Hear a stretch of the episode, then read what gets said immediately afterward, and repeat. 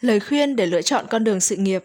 Chào các bạn, tôi rất vui ngày hôm nay được gặp lại các bạn để nói về một chủ đề rất phổ biến mà chúng ta rất quan tâm, đó chính là làm sao để lựa chọn được con đường sự nghiệp của mình.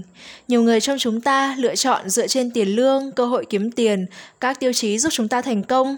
Đó cũng chính là lý do vì sao mà tôi muốn nói về chủ đề làm sao để lựa chọn được con đường sự nghiệp.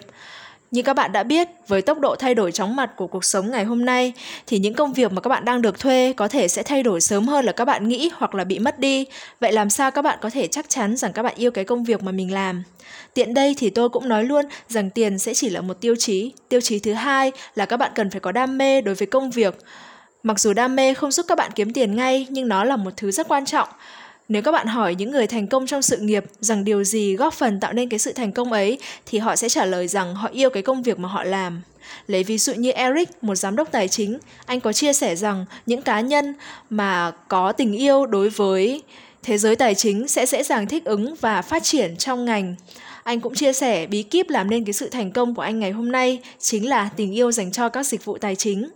Tiêu chí số 3 là văn hóa và giá trị của công ty. Những cái kỹ năng, kinh nghiệm của bạn có thể phù hợp ở nhiều lĩnh vực, nhưng khi bạn đã tìm ra được con đường sự nghiệp của mình rồi thì bạn cần cân nhắc tới văn hóa và giá trị của công ty. Cách tốt nhất là bạn nên nói chuyện với những người đang làm cho công ty hoặc là những người mới làm gần đây để tìm khám phá ra được điều này. Tiêu chí số 4 chính là học dựa trên những gì mà các bạn đã làm. Mặc dù những cái tiêu chí mà tôi vừa nêu trên sẽ giúp bạn đi đúng hướng, nhưng đôi khi kinh nghiệm lại là người thầy tốt nhất. Bạn có thể thử thực tập một thời gian trong một công ty rồi để uh, cảm nhận xem mình có phù hợp không.